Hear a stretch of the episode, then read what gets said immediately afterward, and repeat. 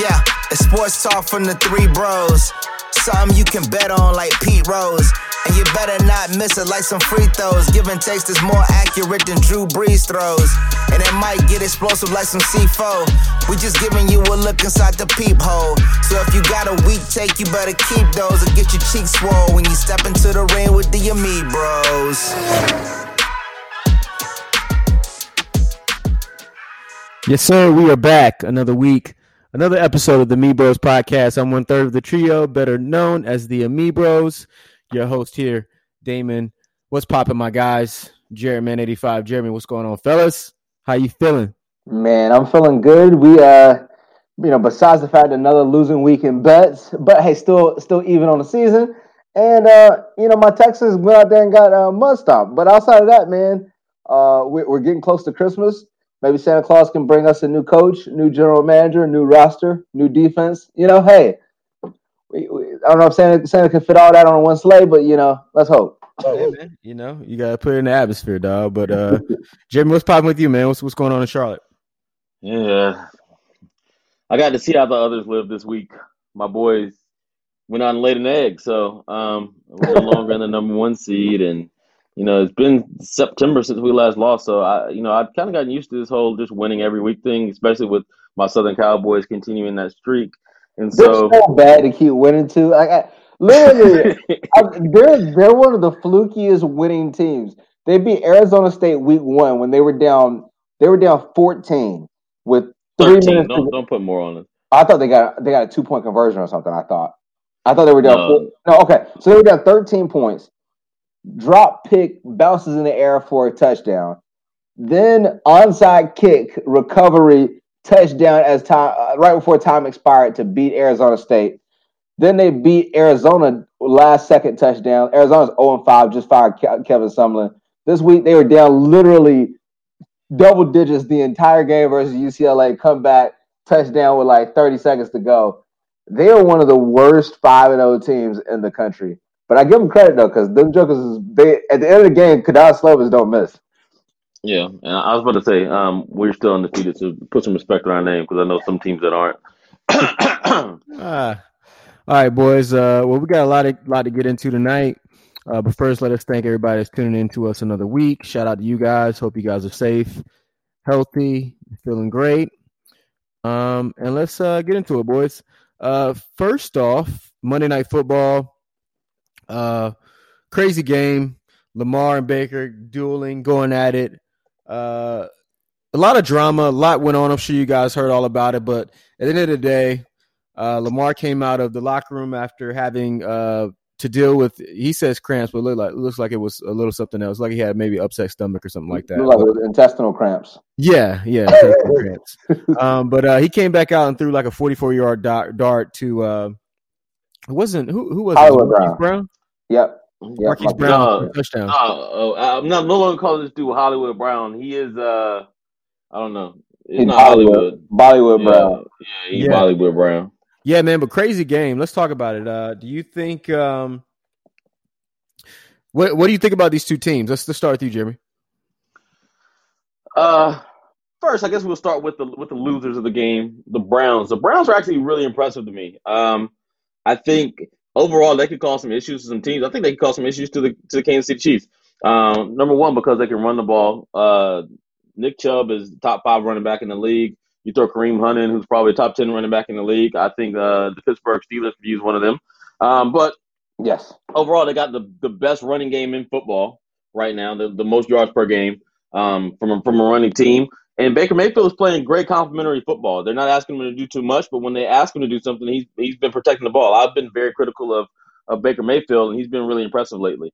As far as the defense goes, looked a little suspect yesterday, but I'll be 100% honest. It's hard to really judge a defense of how they play against Lamar Jackson because, it's different than any other defense you're going to play. Like, I look at teams that when you play running quarterbacks now, you need to keep contained and stop squeezing down and with the defensive ends.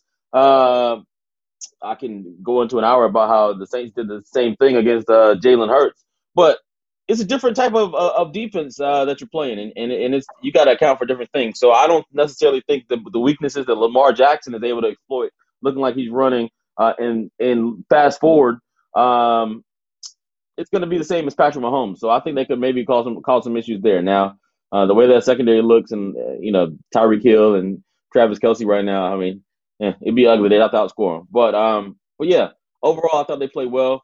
As far as the Ravens go, man, the Ravens came out and showed championship tenacity, especially Lamar Jackson. Now, I know I'll be willing to say, I'll admit I was wrong, earlier this year when I said that Deshaun wasn't better than Lamar is at this point. I think Deshaun, I would give him the edge over Lamar right now if I was picking a quarterback. However, I wasn't wrong when I said that the Ravens really weren't that talented. And if you take Lamar Jackson off this team, they're not a very good football team. Their entire team and their entire organization is built on Lamar Jackson's back. Their defense is suspect. They got good secondary play by the cornerbacks, but from a linebacker standpoint, from a pass rush standpoint, they leave a lot to be desired. Calais Campbell is obviously, an awesome player whenever he's healthy, but he's been dealing with that calf injury for a while now, and he doesn't look like the same player right now. You see him hobbling on and off the field. They're not getting much pressure. And so they struggle on that side. When it goes to the offensive side, they lost one of the best offensive tackles in football, their left tackle. Ronnie Brown's still solid. They can still run the ball decently well. But from a receiving standpoint, outside of Mark Andrews, they are terrible. Willie Sneed is their second-best receiver on the team, and Willie Sneed was not held on to by the Saints because they didn't want to pay him $3.6 million a couple years ago. It's embarrassing how many times they dropped how many passes they dropped, especially Hollywood Brown, especially for somebody who came out talking about how, what's the point of having soldiers if you're not going to use them? What's the point of having hands if you're not going to use them? I'm looking at a team that, I'll be honest, what's their GM name before he just retired? I know Ozzie Newsome. Ozzie Newsome. It wasn't Ozzie Newsome draft, and if he was, it wouldn't have happened. But I got to look at the new GM that came in, or that was already in, but got elevated, and say, I don't think Ozzie Newsome would have taken Hollywood Brown over AJ Brown and DK Metcalf. I mean, I just got to. No, Ozzie drafted. Ozzie drafted him. He drafted Hollywood. Right? Hollywood's I thought Hollywood draft was Lamar. I thought Hollywood came out in the same draft as Lamar. No, you're right. He came out the next year. You're right. Next year, yeah. So yeah, I think they definitely need to get a little more help to him on the wide receiver standpoint, especially when you're talking about a quarterback who can have some issues with accuracy. Probably getting a big possession receiver is probably gonna help him out a little bit more. But overall, impressed. I would love to see the Ravens make a run. I know last year everybody had expectations. This year they've been down on him because he hasn't been as good as he was last year. But you're talking about a guy who in his career has 60 touchdown passes and 16 interceptions. I mean, just think about that. Look at the rushing touchdowns he has if you add those up too. So if I just go and look at Lamar Jackson's rushing numbers for his career, he's got 18 rushing touchdowns. He's got over 2,600 rushing yards. And you add that to the fact that the guy's 27-7 in a quarterback rating this year. When everybody says, "Oh, he's falling off the cliff," he's not looking like the same guy. The quarterback rating this year is 95. So, very, very impressed. Would love to see what they're going to do moving forward. I expect them fully to win out, playing against Jacksonville, the Giants, and Cincinnati, and get a great playoff game. And if they play against the Steelers again, I fully expect them to beat the Steelers because the Steelers look like trash. Okay, Steelers are trash. All right. They are. That's a little dry, but I said it 3 weeks ago before they even lost. I said, the Steelers look like trash. Sorry, they do. All right. Well, all right, Jared. What do you think about this Lamar and Baker battle, and which team is the bigger threat in your opinion? So the bigger threat, I think, is the Ravens. I like the Browns. I think the Browns are they're an up and coming team, but here's the reality.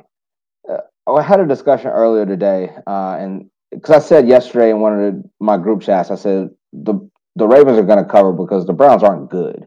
I don't think they're bad, but they're like an average team. And they were like, "Oh, how can you say they aren't good? They're 9-3." And I said, "Well, the fact that Vegas has them as a 3.5 point underdog at home versus a 7-5 Ravens team, and I think that line is appropriate, tells you that they're not that good of a team. They played." This year, 6 teams with a winning record. They're 2-4. So do I think that the Browns could cause problems to a team like the Chiefs? Sure. If Baker Mayfield plays well, if you took Baker Mayfield off of this team and you replaced him with a top five quarterback in the league, right now, if you replaced him with a Patrick Mahomes, a Deshaun Watson, a Lamar Jackson, you can say top 10. I mean, you go Drew Brees, you can go Josh Allen, a few of those. I would give them a legitimate chance to win a Super Bowl, because I think that yesterday, when their defense isn't as bad as they showed yesterday, the Ravens just present problems that you're not going to face on a normal basis the way that Lamar runs the ball. And on a field where nobody could seem to get traction, it typically favors the person who's making the first move. The offensive player is usually the one who knows when he's going to turn. So stopping and starting is usually more difficult on the defense because they're having to react.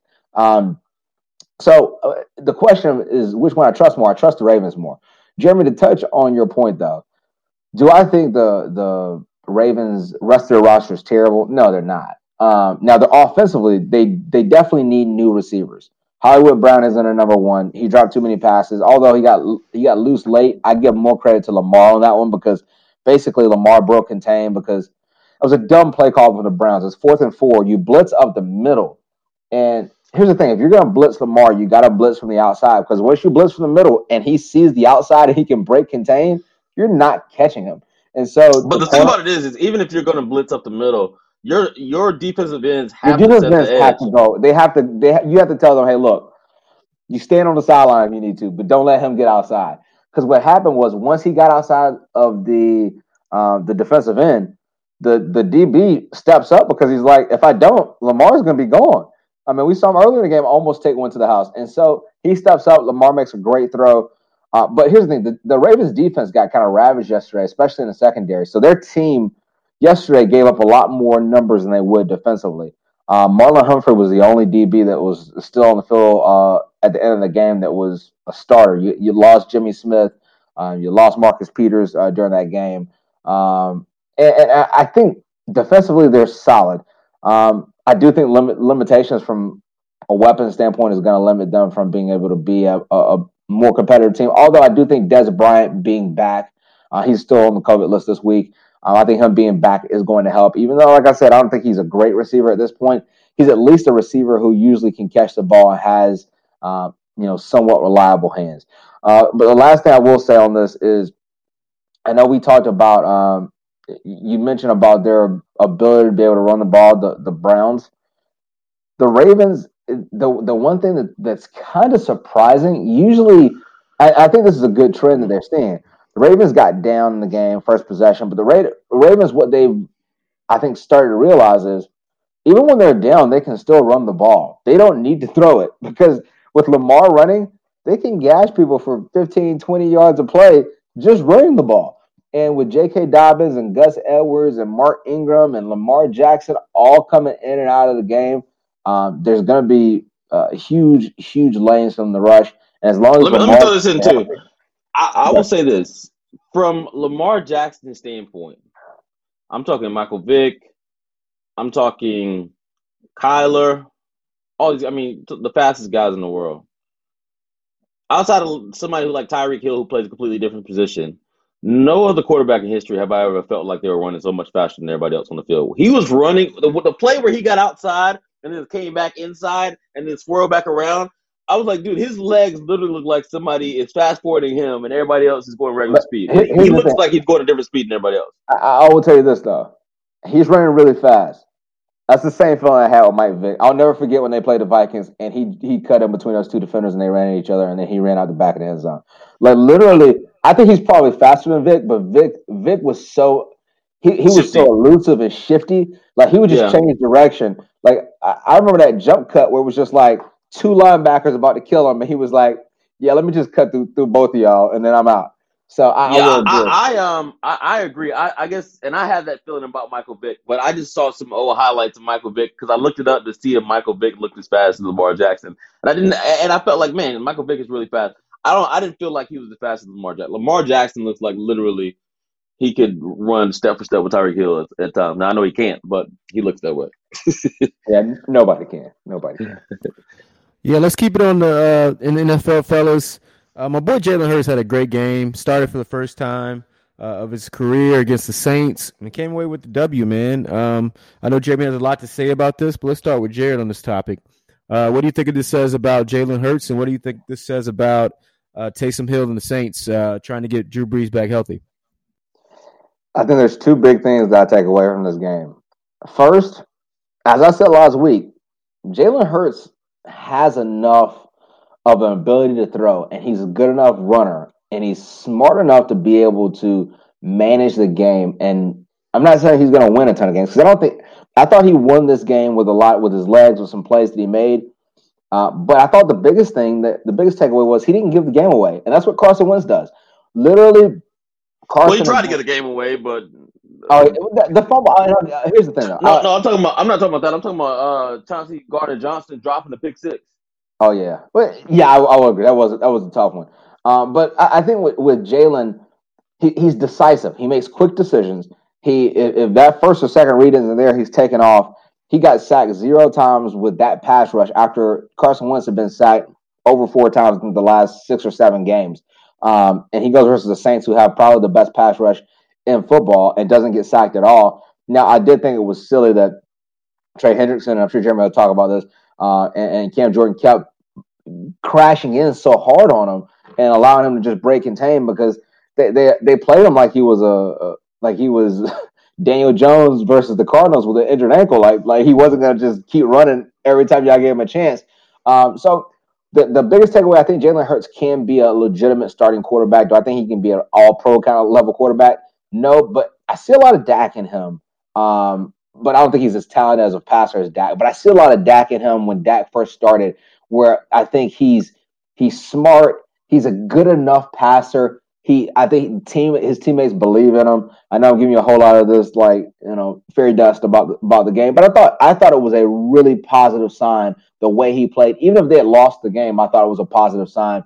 And I've said for weeks that I thought the Eagles' defense was playing well enough for them to win games. Just Carson just kept putting them in bad situations. On the other hand, it was a terrible loss for the Saints. I think the bigger takeaways I had in that game. This makes this week's game so much more critical. Now that they're playing the Chiefs at home. Not really. I think it does, because I think, are the Packers going to lose one more time? Probably. So that's what I'm saying. So the Packers lose one more time.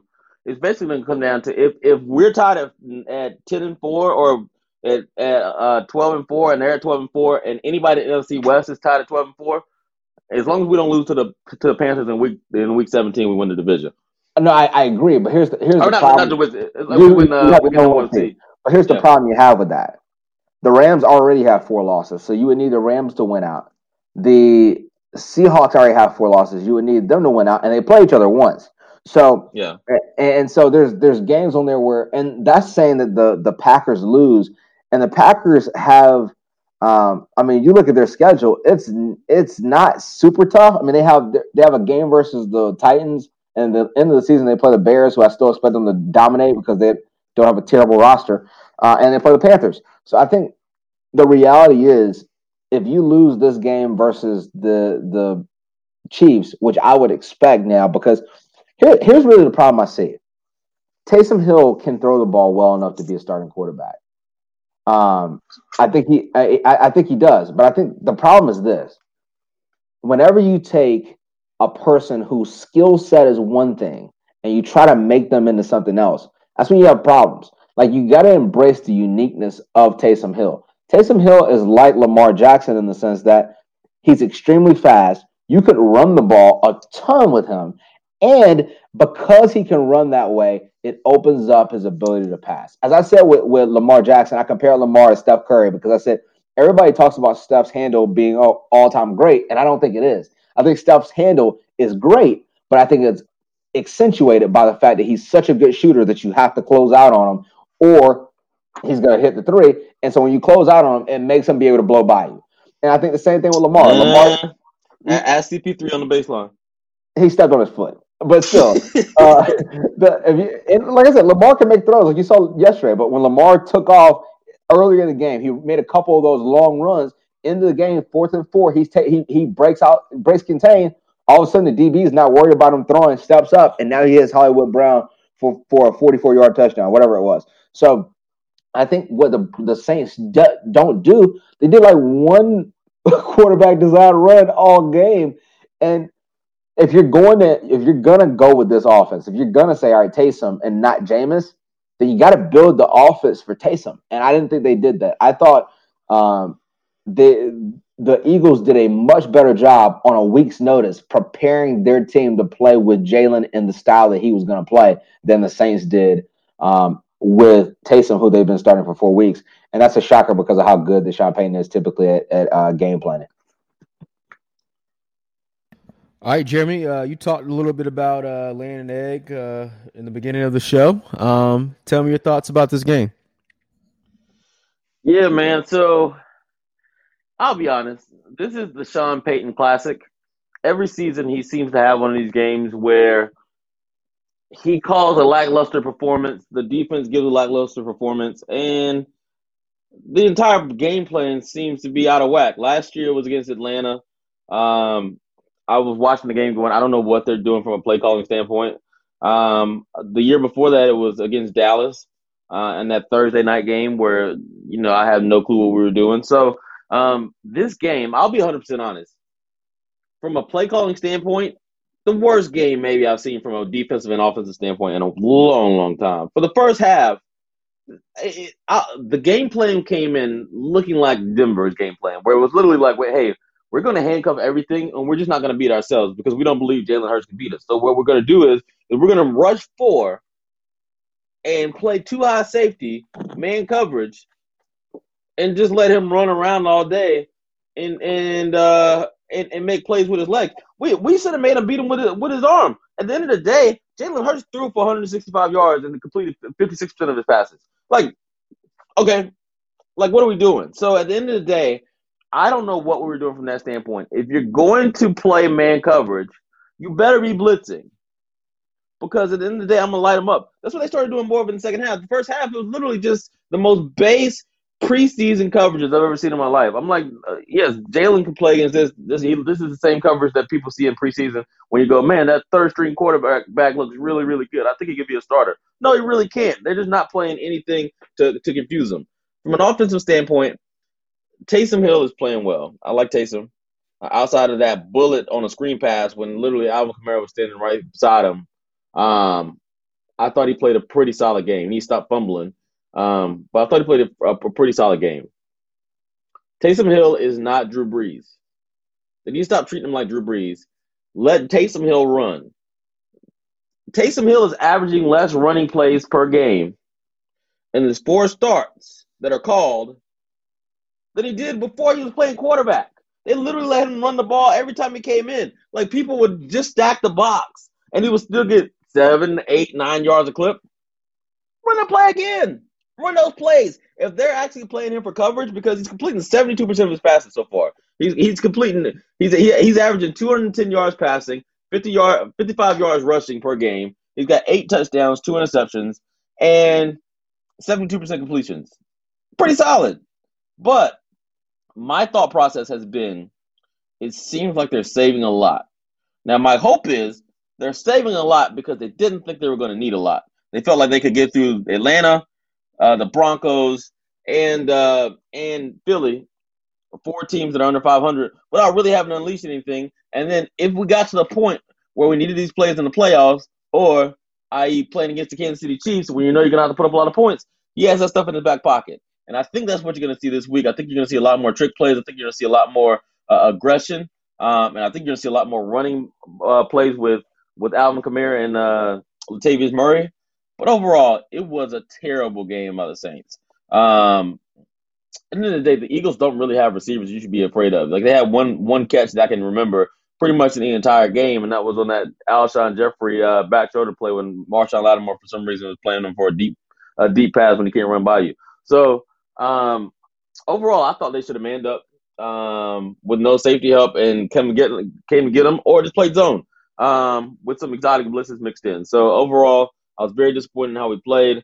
I'll be 100% honest. The only thing I'm really concerned about is the bye. I want us to get a break But if we don't get it, I'm not afraid of anybody in the NFC. And if we have to go to Green Bay, honestly, I think it favors us more than it favors them. I personally don't want to see Aaron Rodgers on a dome field with perfect conditions throwing deep balls to Devontae Adams. I would rather see us playing in Green Bay with low temperatures and, hey, this is more of a bruising game and we can send our defense out there and have them beat up people and run the ball down their throats because they can't stop the run anyway. So I'm not concerned with that at all. Overall, I think we got to get it together. But, hey, if you told me we're still going to get the number one seed, which I'm still optimistic on, but we were going to get a loss. Obviously, I didn't want us to go into the playoffs with a 13-game winning streak because, you know, it's probably not best. So it's a trap game. We lost, but, hey, let's pick it up going into next week. About to go beat up on Patrick Mahomes. Yeah, I got a tough task next week, so good luck with that, buddy. Let's stay in the NFL, guys. The Bills beat the Steelers, man. Steelers on a 2-game slide. What is this more of, Jeremy? Let's start with you. Is this more bad Steelers or the Bills are legit? Neither, because I would go much harsher than bad Steelers. The Steelers are terrible. They're not a very good football team. If you look at their wins this season, they've played three teams that are currently in the playoffs. They played the Bills. They lost. They played actually four teams because I would include Washington. They played Washington. They lost. They played the Browns. They won. And they played the Titans, and they won. So the Titans game was very, very close. The Browns, they blew them out. The Browns have played a similar schedule to the Steelers. And since then, they're averaging about 40 yards rushing a game. They're not even attempting to run the ball. Their offensive line looks soft. If you look at the way they're playing, they keep throwing the ball to Deontay Johnson, and he drops the ball literally every other play. I don't know who drops more, him or Hollywood Brown. And they're at the point now where I don't trust them. They've got way too many injuries on defense. Joe Hayden went out with injury. Bud Dupree is out for the season. They already lost Bush, their middle linebacker, and I think is his backup back or is he out for the season too? He had a knee injury. I think he's out. And they also what's the other line? They had another linebacker was out. It was slipping my mind. It's the outside 4-3 linebacker or 3-4 linebacker. Yeah, they're missing a lot of guys, and the only real guy they have on their defense right now is T.J. Watt. I mean, he's possibly the defensive player of the year, even though you can basically give it to Aaron Donald every year. But Jim, a quick question though: who predicted T.J. Watt defensive player of the year on our preseason pod? This guy. You know, you pick Myles Garrett. You're in the running. The COVID kind of threw him out of there, though. Yeah, and that game yesterday might have thrown him out of it as well. But yeah, overall, I think they're gonna struggle. I think they'll quote unquote bounce back this week against the Bengals on Monday Night Football. It sounds like the worst Monday Night Football game of all time. That's a great way to finish 2020. With a Monday night, I guess it's not the last Monday Night Football game of 2020, but that's a way you do it. You know, 2020 looks like Bengals versus Steelers in a Monday Night Football game. So they'll beat them. I think they'll probably lose to the Colts the next week, and probably go into the playoffs at 13-3 and get beat very, very early. They kind of remind me of what the Patriots did last year. They played a week schedule early, struggled some down the stretch, and then they got knocked out in the playoffs pretty early. So I am not a big fan of what the Steelers are doing. I am, however, a fan of Buffalo. I think Buffalo's showing a lot. I think Josh Allen looks like a future star right now. I'd say he's the fourth best quarterback in the AFC. I put him behind Deshaun or Patrick Mahomes, number one, Deshaun probably number two, Lamar number three, and I put Josh Allen right there. And Stephon Diggs looks like the truth. Now, that's the best win-win scenario I've ever seen in my life, where you trade a first-round pick to get Stephon Diggs. Stephon Diggs is top 5 in the league in receiving yards, and then that pick you get back, you get Justin Jefferson, who's top 5 in receiving yards, and you got him on a rookie deal. So I mean, it's win-win for both teams, and I guess look out for them in the playoffs. They got a good chance. Anybody? Jeremy, can I give you one quick comparison of that? So they traded Stephon Diggs and got a first-round pick and had a competent GM and replaced Stephon Diggs with another Pro Bowl receiver who's on a rookie contract. The Texans, on the other hand, had DeAndre Hopkins, who's better than Stephon Diggs, traded him for a second-round pick and a terrible contract for David Johnson, who is out on the coast. You guys got an all-pro running back, Jared. Stop complaining. Man, David Johnson is closer to listen, he's closer to being the worst running back in the league than being an all-pro. I didn't say what year, but he was an all-pro. He was an all-pro about 18 years ago. Yeah. So, rough go at it, man. Rough go. All right, cool, Jeremy. So, Jared, what do you think about this the Steelers and Bills game? Do you think that the Steelers are dropping off a little bit? Are they showing their true colors, or are the Bills legit? So, I think it's a little bit of both. The Steelers are missing or dropping too many passes. I mean, you got a situation where Deontay Johnson now leads the NFL in drops. He dropped another 2 balls in the game. Eric Ebron from GSO, Greensboro, has dropped, a ton of balls the last 2 games. I don't think he's caught a ball. So now you got... how do you say GSO represent and then call him out? Like, you just disrespected GSO. He's a Pro Bowl. I was just going to go GSO. About. Speaking of GSO, my boy Keenan Allen from North Guilford High School. West Guilford. He has the most receptions ever for a receiver through their first 100 games. He's through 99 games. He has the most receptions in the history of the league through that. So shout out to him. But they're dropping too many passes, man. You can't win games if you're going to drop, 5 passes a game. And then here's the other part. Ben's not good anymore. Like, can we get past the 2005 draft class or 2004 draft class? I think it's 04. 04 season. That's still solid though. They don't have running game, so they put a lot on him. But he's not elite, but he's solid. Eli, he's retired. Phillip might as well retire, even though he played decent last week. But Phil Rivers needs to let it go. Big Ben needs to let it go.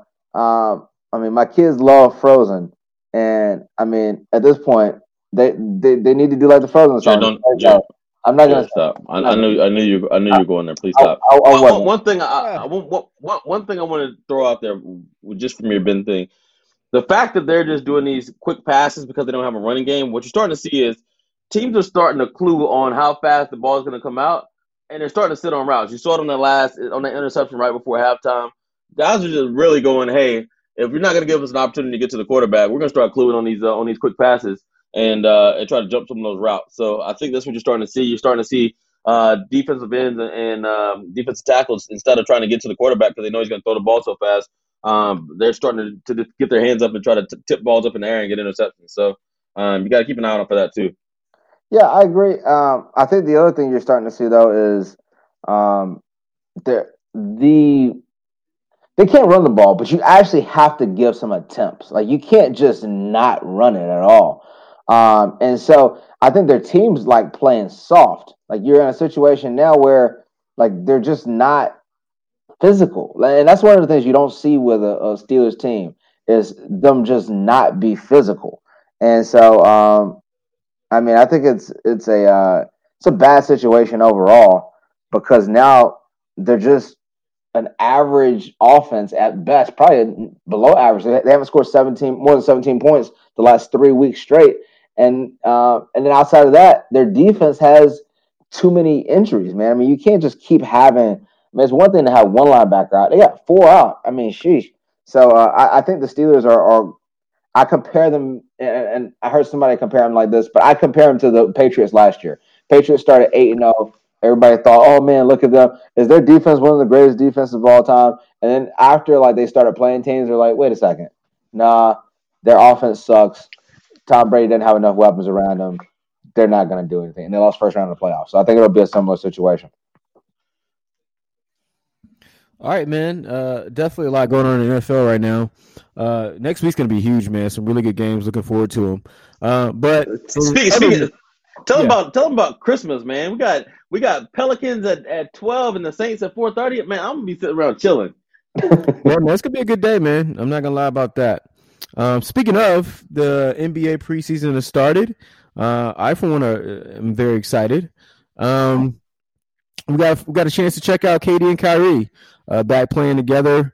Zion, he had a couple games. Looks a little heavy, but playing well. I think he scored 26 shots on no dunk attempts. What are you guys' biggest preseason takeaways at this point? Let's start with you, Jeremy. Well, for one, as we record, it's Wednesday or Tuesday night at 10 o'clock on TNT right now. We've got the Warriors playing against the Kings. And Steph Curry, the game just started, and 5 minutes in, and he's 4 or 5, 3 or 4 threes for 11 points. I mean, the boy is back. The boy is back.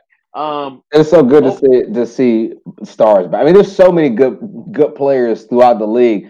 You can't find a team in the league now where it's not somebody I want to watch on a nightly basis, which is Even somehow Michael Jordan figured out how to get somebody who people want to watch. That is amazing. I'll give him props on that. Overall, I'm excited to see a lot of the teams this year. Like, I'll be 100% honest.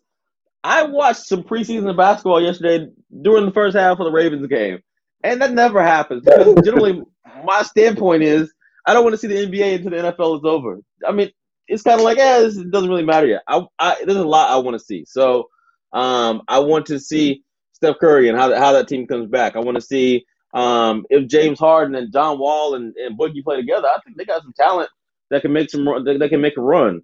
Obviously, I want to see Kyrie crossing everybody up and KD pulling up jumpers in people's face. The Lakers coming back, being strong, going against the Clippers in week one, and going against who are they going against on Christmas Day? Who, the Lakers? Yeah. Mavs, yeah. So watching that matchup. Obviously, I want to see my boys play. The Pelicans looking like some absolute dogs, playing some better defense with Stan Van Gundy out there, making defensive adjustments and getting them locked in. So, yeah, I think it's going to be an interesting season. I'm definitely looking forward to it. Zion he still looks a little overweight to me. I will say this, he played a lot of minutes yesterday. They didn't seem to have he played over 30 minutes. Probably he played more minutes in that game than he's played in any game so far this last season. And they say he's not on a minutes restriction. So I'm happy to see that because I think, if nothing else, he needs to play his way into shape. He might be one of those guys that, hey, when the season starts, almost like Shaq, hey, I'm not going to be ready for it. But the more and more the season goes on, the more and more I start being explosive. I saw his free throw shooting has improved. Hopefully that translates into his regular shooting as well. I did see him finish with his right hand a few times, which is something we could not say last year. So I'm definitely excited to see how that goes. B.I. is going to be a top 10 player in the league this year, and they're going to make a run, man. So I'm looking forward to seeing everything, man. It's going to be an exciting season. Jared, watch out. My Pelicans are going to knock out the Lakers in the playoffs. Well, that's interesting. Yes, sir. All right, Jared, what do you think about this NBA preseason so far? So I'm gonna touch on one thing Jeremy said at the end, which is Brandon Ingram is going to be a top 10 player this year. Man, listen, there's never been a time where it's harder to be a top 10 player in the NBA. Like, when you look at who's the 10th best player in the league, it's probably like Jimmy Butler. Like, and Jimmy Butler just carried the Heat to a finals. Like, if you start to go through it, and that's me not even including Kyrie or other guys. Like, if I go through the list, I'm like, all right, Bron, AD, KD, Steph, Giannis, Kawhi, Harden, Luka. I'll take Luka out. Luka's not coming out of here. And Luka right now is the betting favorite to win MVP of the league. And then what's my guy from Denver, Jokic? And then it's like Jimmy Butler at 10. Like, that list is such a deep league. And you look, as I said, every team has guys. Like, I was looking at the games, and I'm like, there's not a bad team in the league from a roster standpoint outside of Cleveland. Like, outside of Cleveland, who has nobody. I mean, they got Kevin Porter, who was like young guy. Okay, maybe Kevin Love, but and they got Andre Drummond, but they're terrible. But outside of that, like Hawks, Trae Young, Pelicans. No, Cleveland have what's your boy name that went on 3-on-5 when he's on Alabama? Colin Sexton, and Sexton he puts up numbers, but like I don't think he's a really good player. Like he's not somebody I'm like, oh man, let me turn on TV and watch Colin Sexton. Although, I watched him play at Pebblebrook versus Jalen Brown in the state championship a couple years back. But Anyway, I think this is my takeaways. One, it's great to see KD back. It's great to see Kyrie back. It's great to see Steph back. Guys that missed time. I wish Clay was still back because Clay's one of my favorite players in the league as well. But it's great to see those guys, playing really well. KD looked like his normal self. He wasn't as efficient. Probably didn't have his legs back because there's one thing to scrimmage, there's another thing to actually be in a game. I played before the pandemic. I played at LA Fitness probably 3 days a week. Me and Damon played in a league a couple years ago. Man, I was exhausted. I was like, man, I don't know how I played this much basketball at LA Fitness. And then the games start, and when it's LA Fitness, you got like, all right, ball goes out of bounds. Somebody check the ball. I go chase the ball. Blah blah blah blah. Like there's a little bit of like downtown people.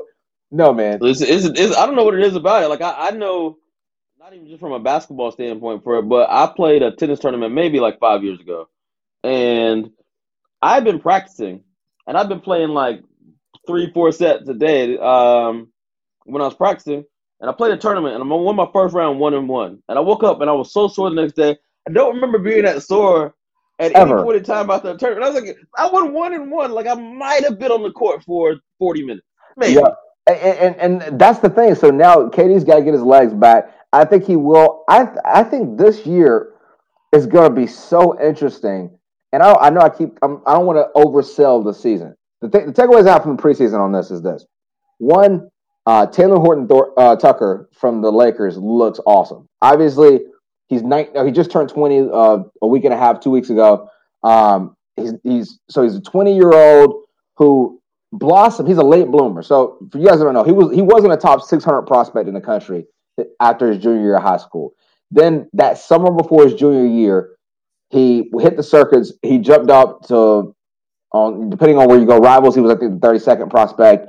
ESPN had him somewhere around 67. Jumped up really quickly on that last year. Goes to Iowa State. Okay, year, 11 points per game, whatever, just okay. Comes out, gets drafted as a one and done. Last year plays mostly G League. And you watch him play, and he's got a craftiness to his game where he's able to get to the rim and finish. And he's got really, really long arms. He's 6'4" with a 7'1" wingspan. It's the biggest differential between height and wingspan in the NBA outside of Mo Bamba, who's 7'1" with a 7'10" wingspan. And so Mo Bamba's like 8'4" wingspan. It's like you're right. It's 8 feet and change or something. Yeah. So Mo Bamba literally. I agree. So, but Taylor Horton Tucker comes out and has a 33-point game versus the Clippers, a 19-point game versus the Clippers, and looks really good. Like he's going to be a solid contributor to the Lakers roster. Maybe kind of fighting for Kuzma's minutes. I think that's a really good development. Secondly, just looking at the league, think about the teams in the Eastern Conference and the Western Conference. All right, the East clearly isn't as deep as the West, but if you're looking at the East and you say, all right, the Heat who just made the finals, Boston who was in the conference finals and picked up Tristan Thompson, you got the Raptors, who I think will take a step back, but one of the best defensive teams in the league last year. I think top three. They starting 0-1, I'll tell you that much. Now they play the Pelicans, so I figured you'd say as much. The Nets with Kyrie and Kevin Durant and all those guys. You got Philly with Embiid and Simmons healthy, and they've put some shooters around them again and gotten Doc Rivers as their coach. And so, you throw in Steph Curry and Danny Green and all those, should make them a much more effective team. The Pacers with Oladipo should be getting healthy, Sabonis getting healthy. All the guys, like you start going down the list and you're like 3 or 4, Washington with Beal and Westbrook, the Hawks with Trae Young, Bogdan, and Gallinari, Rondo, like half these teams are getting knocked out first round. So you look at that, and then you look at the Western Conference where like literally if I'm like projecting out like the 10th team in the conference, it may be like the Suns with Chris Paul, Devin Booker, and DeAndre Ayton. Like, there's not a bad team. And the other takeaway, last one, I know I'm rambling because I'm so excited about basketball starting up next Tuesday. So a week from tonight, It's the first regular season game. But John Wall and Boogie Cousins look good. And if they're good, Boogie Cousins is hitting threes and stretching the floor. And this is what the dumbest thing about what the Rockets did last year. The Rockets were like, hey, look, how about this? How about we play with nothing but shooters on the floor besides maybe Westbrook and play small ball? That doesn't work because you have to guard bigs.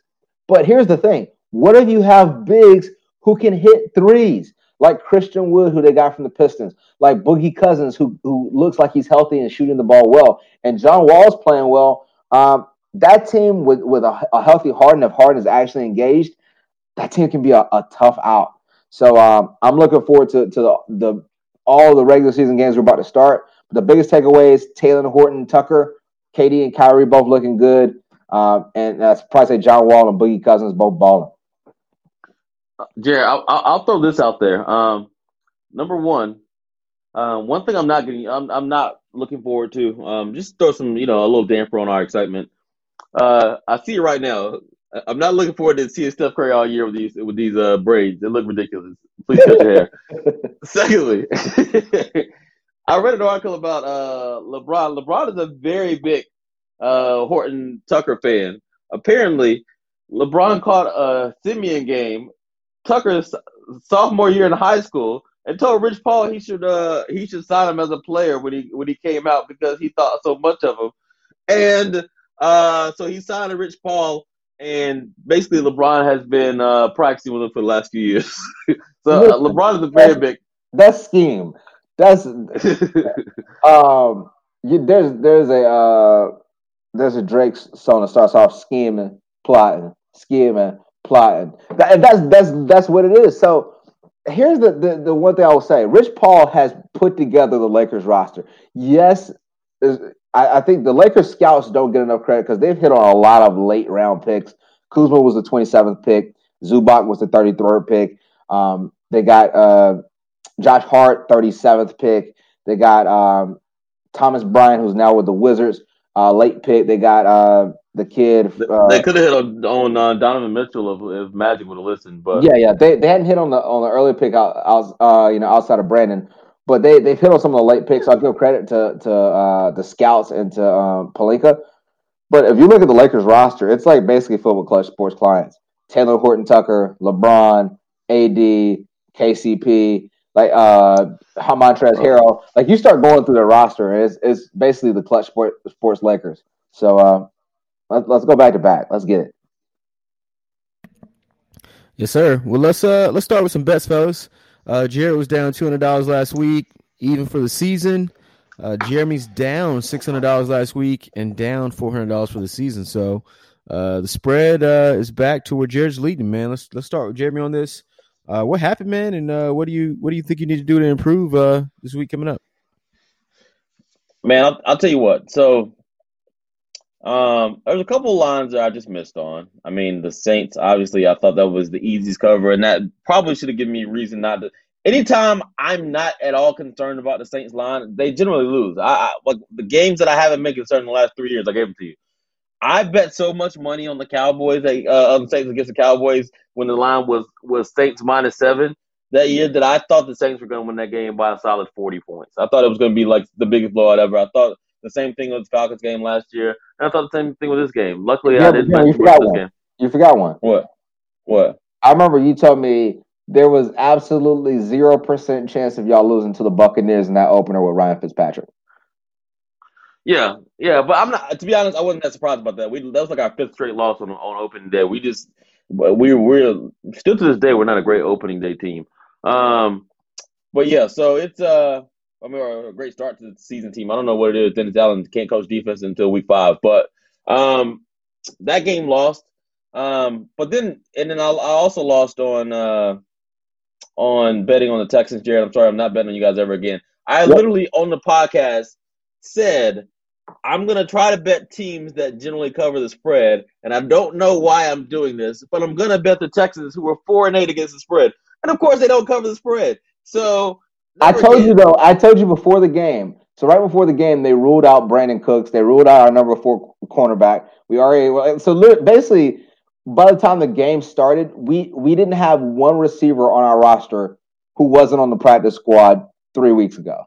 We had nobody that was actually on the active roster 3 weeks ago. So I knew before the game, I was like, I don't feel good. But this is what I'll give myself. I'm not going to say those guys made up for, 24 points. So if you would have said, hey, Jeremy, will you take the? Can we adjust the bet and give you Texans plus 21 and a half? I'd be like, yeah, sure. That's I'll throw all my money on it. So I'm not even gonna give myself I will agree. So I lost that one. Another game I lost. Just unlucky. I bet the Green Bay Packers -8, and they were up 14 and gave up a touchdown within the 2-minute warning in order to lose. They only win by 7. So that was another one that I lost. Another game I lost, which was very unlucky, was the Vikings, who basically lost the entire game because Dan Bailey is the worst field goal kicker in the history of the world. He literally changed the entire momentum of a game. The Vikings went downfield, scored a touchdown. He missed the extra point.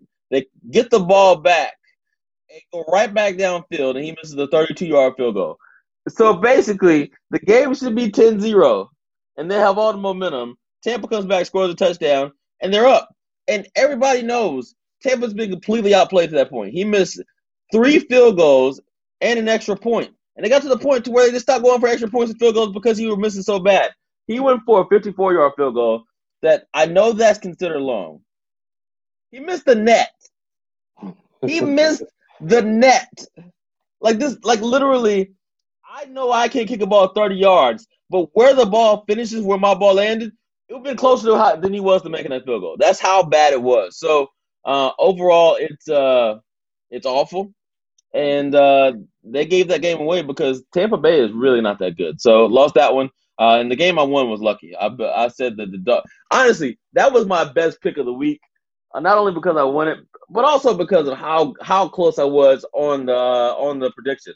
I said, during the podcast, I'm taking Dolphins +7, but if you're going to actually bet this game, bet that and bet the Chiefs to cover on a teaser on -1. So that was my pick of the week. I'm just going to say I was 1 for 1. But, yeah, it wasn't a great week. Jeremy, I'm starting to notice a pattern here for the last few weeks. You think every team's trashed up the Saints? I don't. I think teams that are struggling to Steelers are trash. Well, yeah. You look at the Steelers. I actually said the Browns I think are pretty good, and I took that away from the game. The Steelers, if you look at their record, I mean, they play the NFC East. They're about to play their second time against the Bengals. They played against the Texans, who aren't very good this year. They played against Wait, who was they playing in the AFC? The Steelers, they played the Jets, a couple teams. Like they played some bad teams. Yeah, they played the Jets. They played a bunch of terrible teams. There's a few good teams in the league, but for the most part, yeah, I think pretty much everybody's trash. You're right. I guess while we're here, let me go through my picks, and then it'll make it a lot easier. So, my picks for this week. I'm not going to bet this one, but I'll throw it out. Let's go Panthers. The Panthers are playing on Saturday night. There's a lot of Saturday night games, 2 Saturday night games this week, and I'm very much looking forward to it. The Buffalo Bills are at the Broncos that afternoon, and then that night the Panthers are at Green Bay. You know what? I'm going to be out there rooting for Teddy Bridgewater to push the Saints forward and get us the #1 seed again back. So that's one I'm looking forward to. The first game is Thursday, Chargers versus Raiders. I want to bet Raiders, but I don't trust the Raiders, and I don't trust the Chargers. That's one game I am not touching. Continuing down the list. This might shock you guys. I'm going to take Atlanta +5.5 versus Tampa. Jeremy. That's what Atlanta's at 6 now, right? I'm going to say Atlanta's at 6, yeah. Okay, yeah. So it opens at 5.5. I'm going to take it at the Falcons +6. And the biggest reason I'm going to take the Falcons +6 because Tampa doesn't seem to cover very many points against anybody. And the Falcons don't seem to get blown out by anybody. They basically just give it up on a last-second interception like Matt Ryan did last week. So I'm going to take the Falcons to cover that spread. Book it. Going to the next line, the Dolphins are minus 2.5, 2.5 against the Patriots at home. I'm going to take the Dolphins minus 2.5. I mean, I just don't trust the Patriots. from what I saw on that game on Thursday night, they're gonna really struggle to move the ball.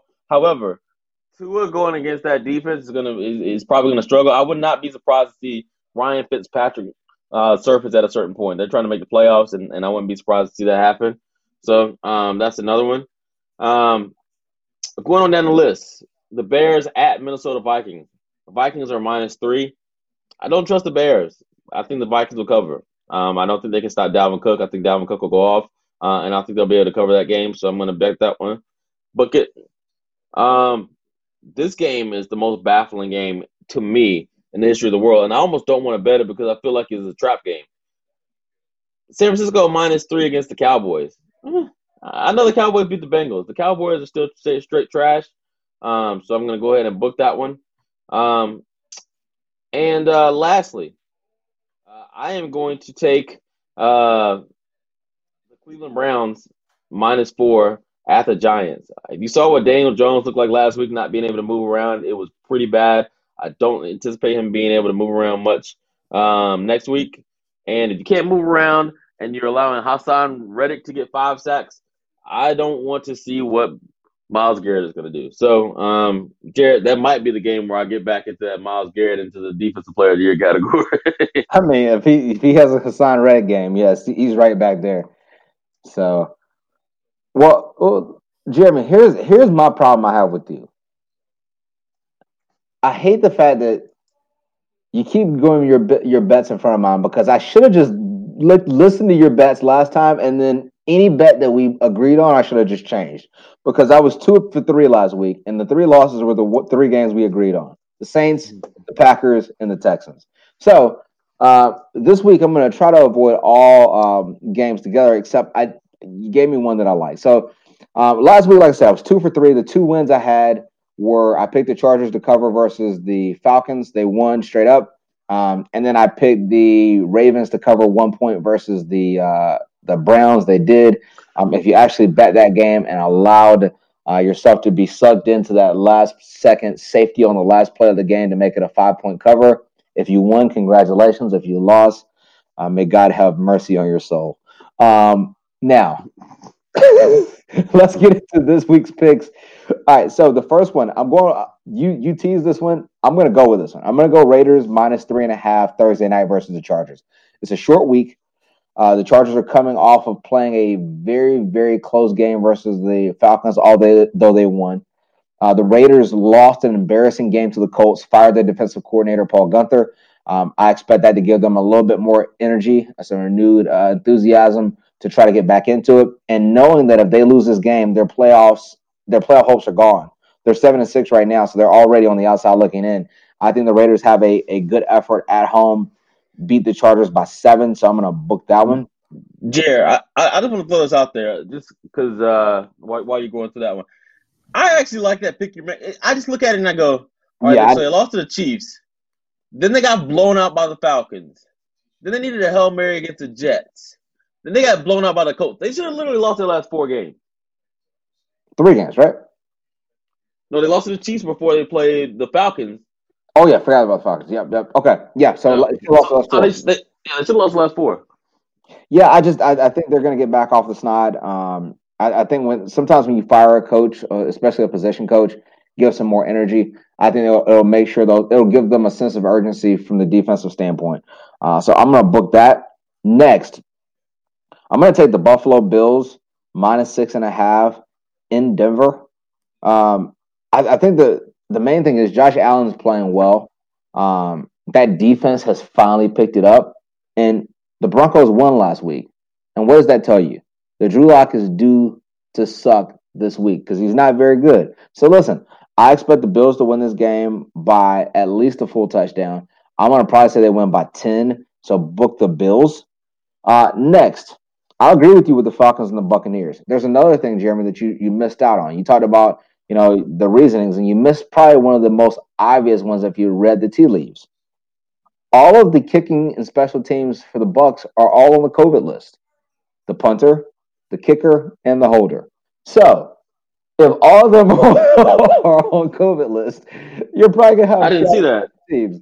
So, Wait.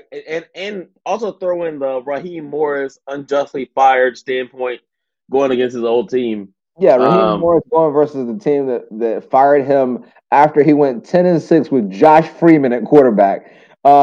Listen, there's never been, and listen, I've been wrong on some predictions. I predicted when I was like 19 that once Shaq left, that Kobe was gonna go into the G League. Like that was a terrible prediction.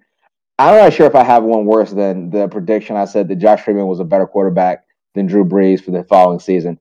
He had like 25 and he looked like he was gonna be. He was like 22, and they go 10-6, and he goes like 25 touchdowns, 6 interceptions, and I was like, "Yep, this year Josh Freeman passes Drew Brees, the best quarterback in the NFC South." That was a terrible prediction. I take my L's whenever I have them. That one, Patrick Mahomes being a bust. I've had a few of them, but Jared, you want to hear something crazy? Oh yeah. You know, how it feels like Josh Freeman played 47 years ago. That was like 2010. You know he's only 32 right now.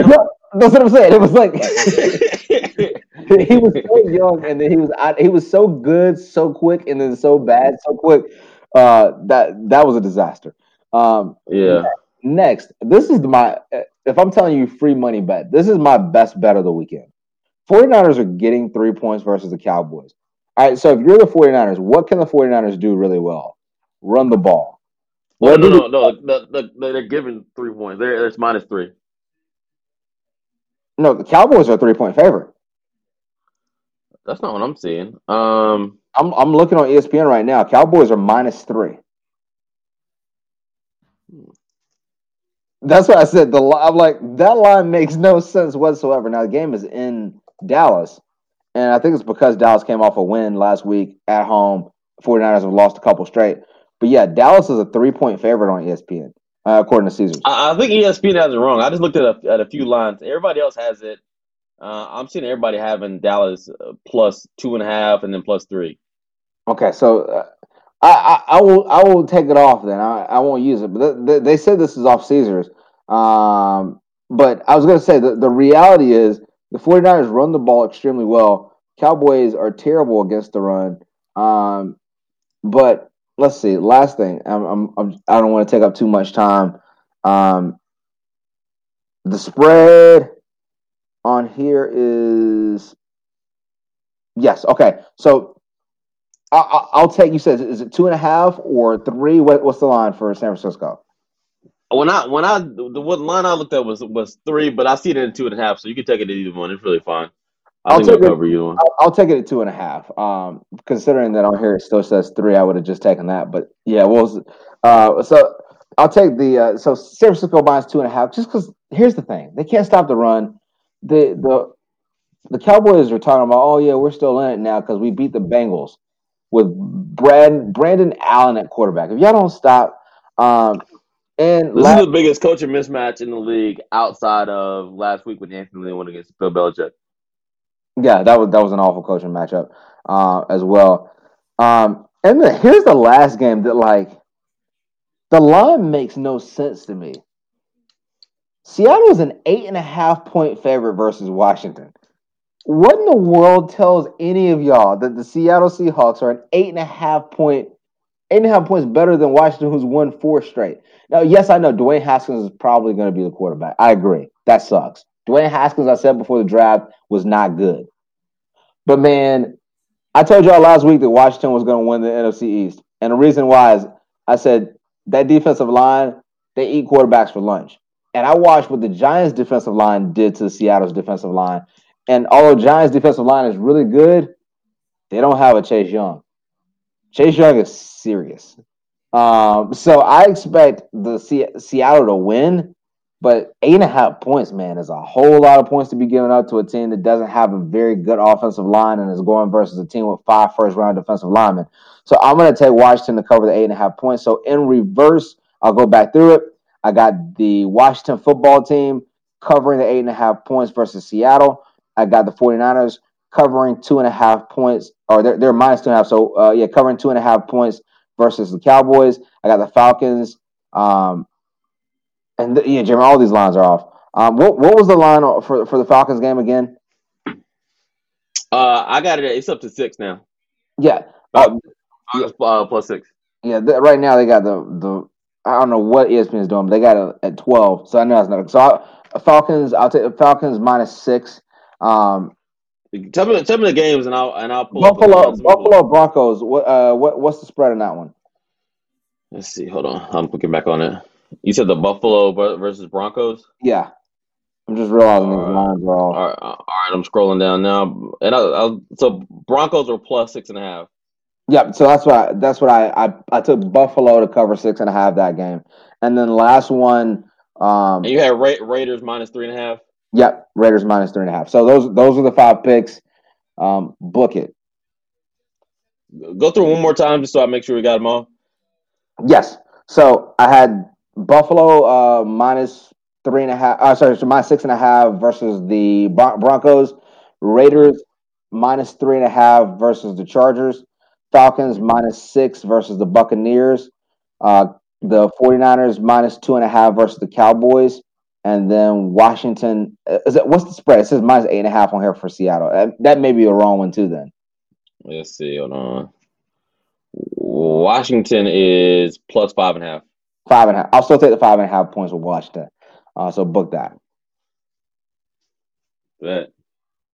All right, boys. Definitely. I know Jeremy's looking to have a better week than he had last week. Hopefully, he can get back even for the season.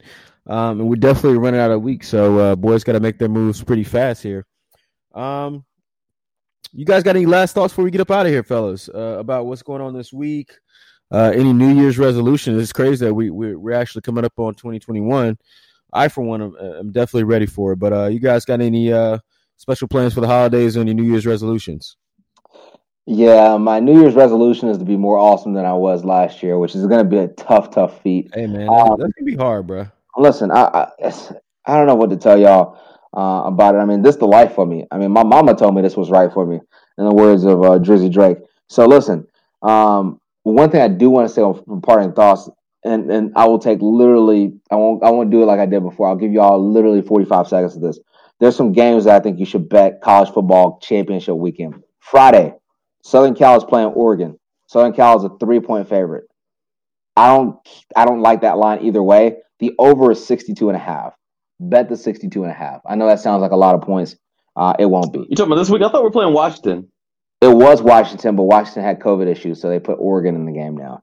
So now you guys are playing Oregon. Next, Clemson is playing versus Notre Dame in a rematch. But now Clemson has all their players back. Do not touch the actual game line. Bet the over again, 59.5. Clemson is a 10.5-point favorite versus Notre Dame. That's a lot of points. And I wouldn't trust it either way because I think Trevor Lawrence being back and our defense being back, we were missing 6 defensive starters is a lot. 10.5 points, man. Sheesh. Next, Alabama, Florida. Florida's defense is awful. But I think Florida's offense is really good. So I think that game, Florida's a plus 17. Take Florida plus the 17 points. Alabama's going to win. I don't think they beat Kyle Trask by more than 17 points. And I don't think you should look at last week when they lost to LSU. I think it was more than looking ahead, which I know they clearly won't do now. And the last one that I think you guys should look at very seriously, bet Louisiana Lafayette plus 3.5 versus Coastal for the Sun Belt Championship. I think Coastal has a chance of winning, but Coastal should have lost last week to Troy.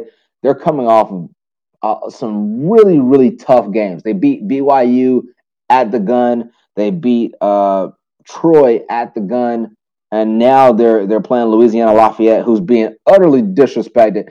The one point I will say about this: so Louisiana Lafayette has lost one game this year. That was to Coastal earlier this year in a close one. They played Iowa State at Iowa State the first week of the season and beat Iowa State by 17 points. They have a better record than Iowa State. And Louisiana's ranked 19th, and Iowa State's ranked 6th in the country with 2 losses. Somebody please explain how you beat somebody at their home by 17 points, have a better record, and you're 13 spots behind them in the rankings. Makes no sense to me. So those are the college picks I would tell you to look out for. All right, more picks. Jeremy, what you got for us before we get up out of here, bro? Yeah, man, before we go, I'd be remiss if I didn't bring up Keontae Johnson, who collapsed on the court on Saturday, man. It looks like he's FaceTiming his teammates. You know, prayers up for him. It's always tough to see. You know, obviously you have, you know, thoughts of Hank Gathers and things like that. So I'm glad to see. Hopefully that's not the similar or the same situation. So that's one thing I wanted to say. As far as New Year's resolutions and stuff, man, I've got a few. Definitely some real estate stuff, trying to purchase some homes. So if any listener out there or people trying to sell, you know, feel free to hit us up on all these handles that they talk about. But for you guys, you know, that don't normally do this, I will say, you know, write your goals down, put them where you can see them, and go see them, man. Go make sure you make them happen. If you don't see the things you want to get done on a regular basis, or think about them on a regular basis, you probably won't accomplish them. So just a little advice out there, man. Let's make 2021 better than 2020. Good. Hey, man, that's what's up. That's great advice, man. I definitely do recommend putting your goals down, have them somewhere you can see them in the morning and at night, and go attack them, guys, you know. So shout out to everybody that's tuning in to us, another episode, another week. We appreciate you guys. Make sure that you go follow us on Instagrams, and New Bros _podcast. And fellas, let's get up out of here. Do something fun with your family or with your boo or whoever, man. New Bros, we out. Peace.